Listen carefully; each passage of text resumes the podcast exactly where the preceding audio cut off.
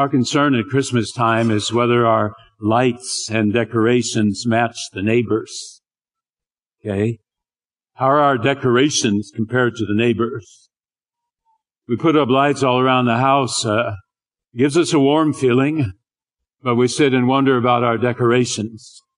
Children, will they remember them? Our grandchildren, will, will, will they remember them? Especially at this time of year, right? It's all about lights. John chapter 1. Uh, John uh, the Baptist was not the light. He came only as a witness to the light. The true light that gives light to every man. The true light that gives light to every man was coming into the world. Light.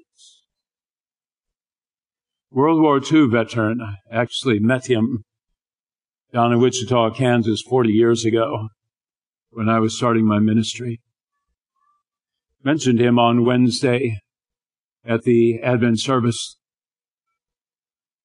I asked the veteran, uh, 85 years of age thereabout, I asked him what the greatest moment in his life was. And I thought he was going to say the day he got married, his, his wedding day, or the day that the, the babies came, or the day the grandchildren came. I thought that's what he was going to mention. Or I figured he would mention something about the war, the day the war came to an end. He did not mention that. Mention the fact that he had carried the torch in the Olympics 1926. He had carried the torch in the Olympics. They had put names in a bowl and, and uh, his name was chosen along with five others. And that Olympic torch, which is always lit there in Olympia, Greece, and whatever nation is holding the Olympics, be it winter or summer, that uh, torch gets there by boat or by plane. And when it lands, there are people there. And sometimes there are up to 2,000 people that get to carry the Olympic torch, and sometimes there are only 500 people that get to carry that torch. He said that that was the greatest honor he had in his life, greatest moment. John was not the light. His greatest honor was to bear witness to the light. And here comes Jesus' very first sermon he ever preached, Matthew 5:16. He says, you're the light of the world. And then he says, let that light uh, in you shine forth that others may see that light in you and then give glory and praise to God. That at that moment, in whatever darkness they were going through, you came sent by God and you brought his light to them. And I dare say they spoke to other people and said, God sent an angel today, and that angel was you or me. Even as in times of darkness that we go through, God seems to send angels, does he not? You pray, say, God be with me, God be with me, God be with me. And are you looking in the right direction for His being with you? Because His being with you can take the form of another person. God is not going to appear, not going to stand in front of you and say, here I am. I'm with you in the storm. But he will send people to be that light. And that's what he's talking about in Matthew 25.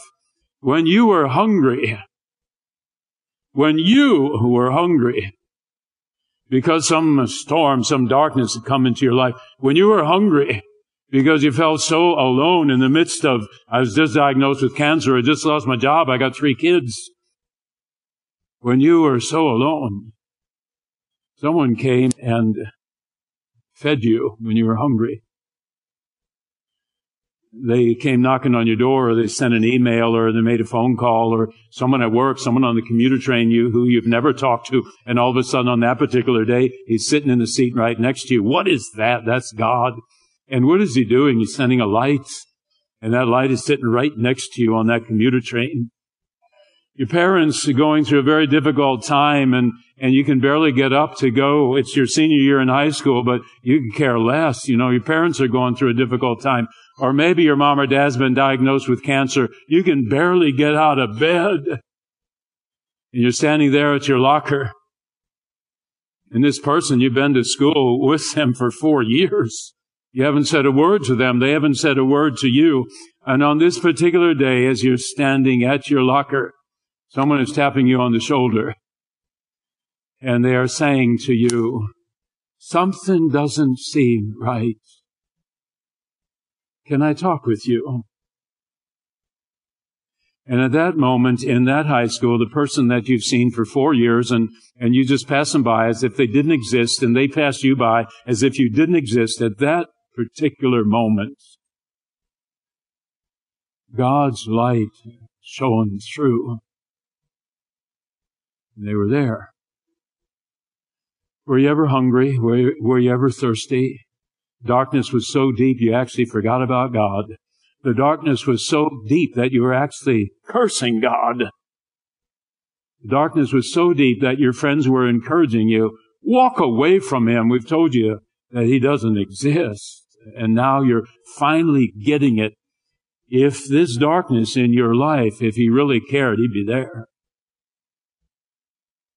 Were you hungry ever in your life? Were you thirsty ever in your life? Were you naked ever in your life? Were you sick? Were you in prison ever in your life? Because God had disappeared. Darkness had been so great. And did an angel come? Not with wings, but with shoes and jeans and shirt on. Did an angel come? Were you ever that angel someone else. Dr. Alex DeYoung uh, is retiring. It's emotional for me, for Connie, uh, his retiring. He has health issues. He's 71. There are three significant times in my life where Alex DeYoung was an angel from God. Once when I was 36,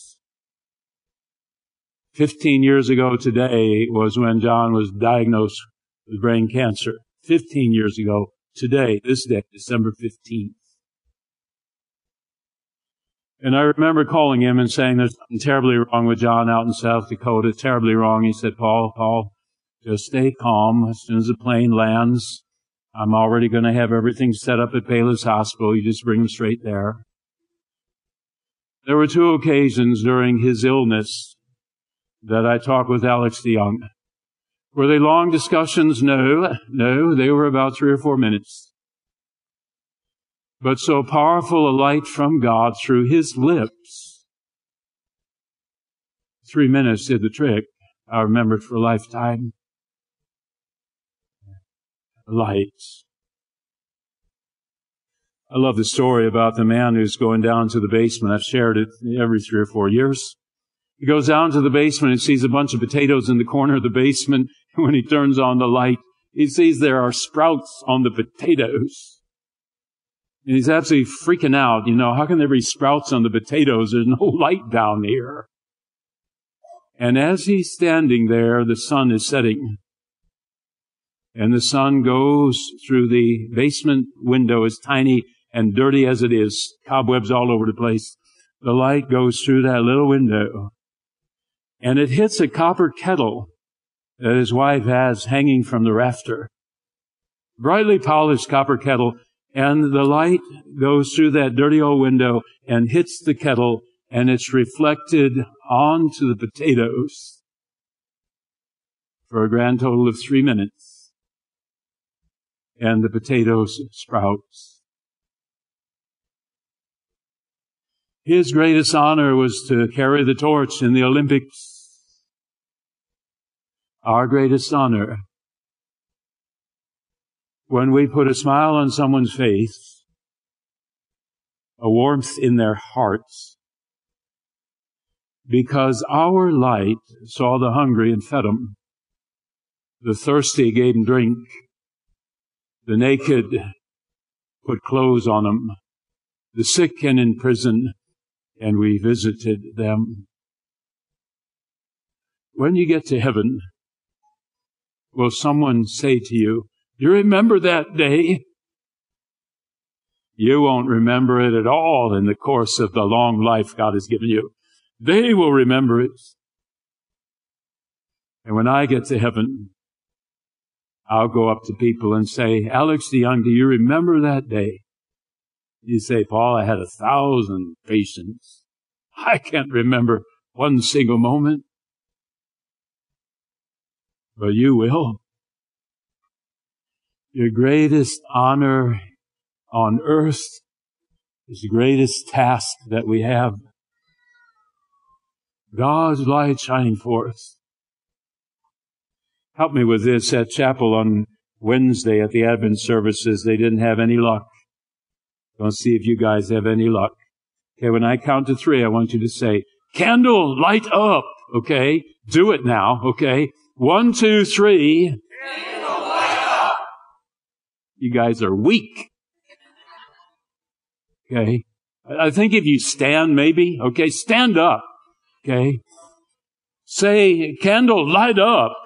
Candle, light up. You can be seated. there you go, right? Bravo. Bravo. There's darkness in it, in us. It's sin and death and power of the devil. Okay, if you're perfect, raise the hands. If you think, whoa, whoa, who raised their hand, man? I want to talk with you. Okay?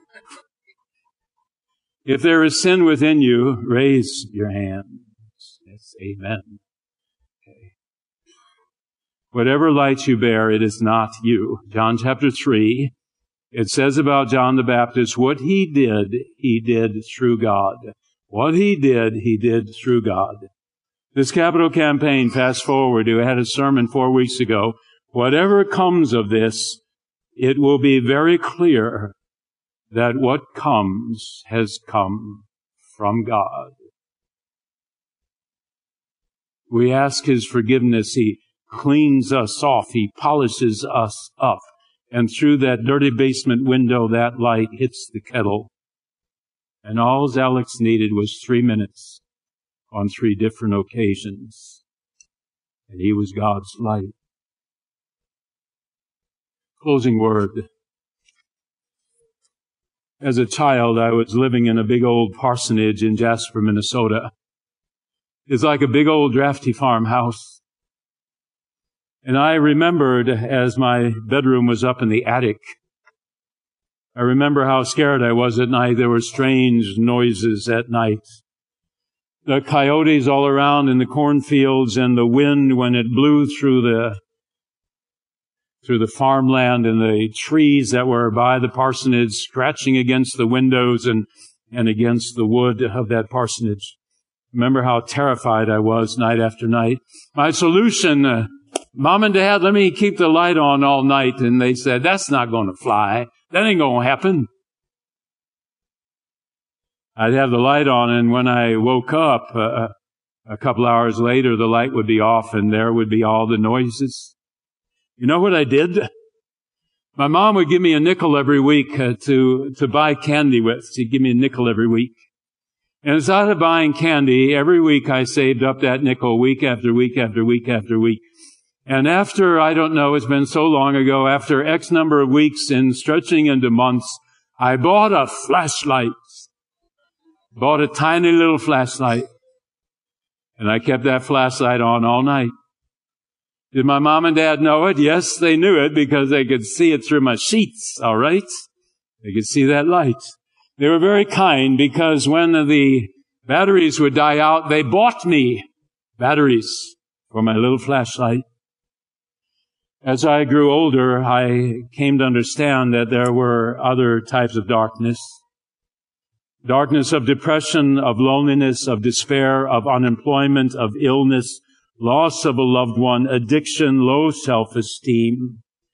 The darknesses of cancer and Alzheimer's and MS and the car accident that left her diminished in her capabilities. As I grew older, I come to understand that there are darknesses in the mental and physical and emotional and social realms.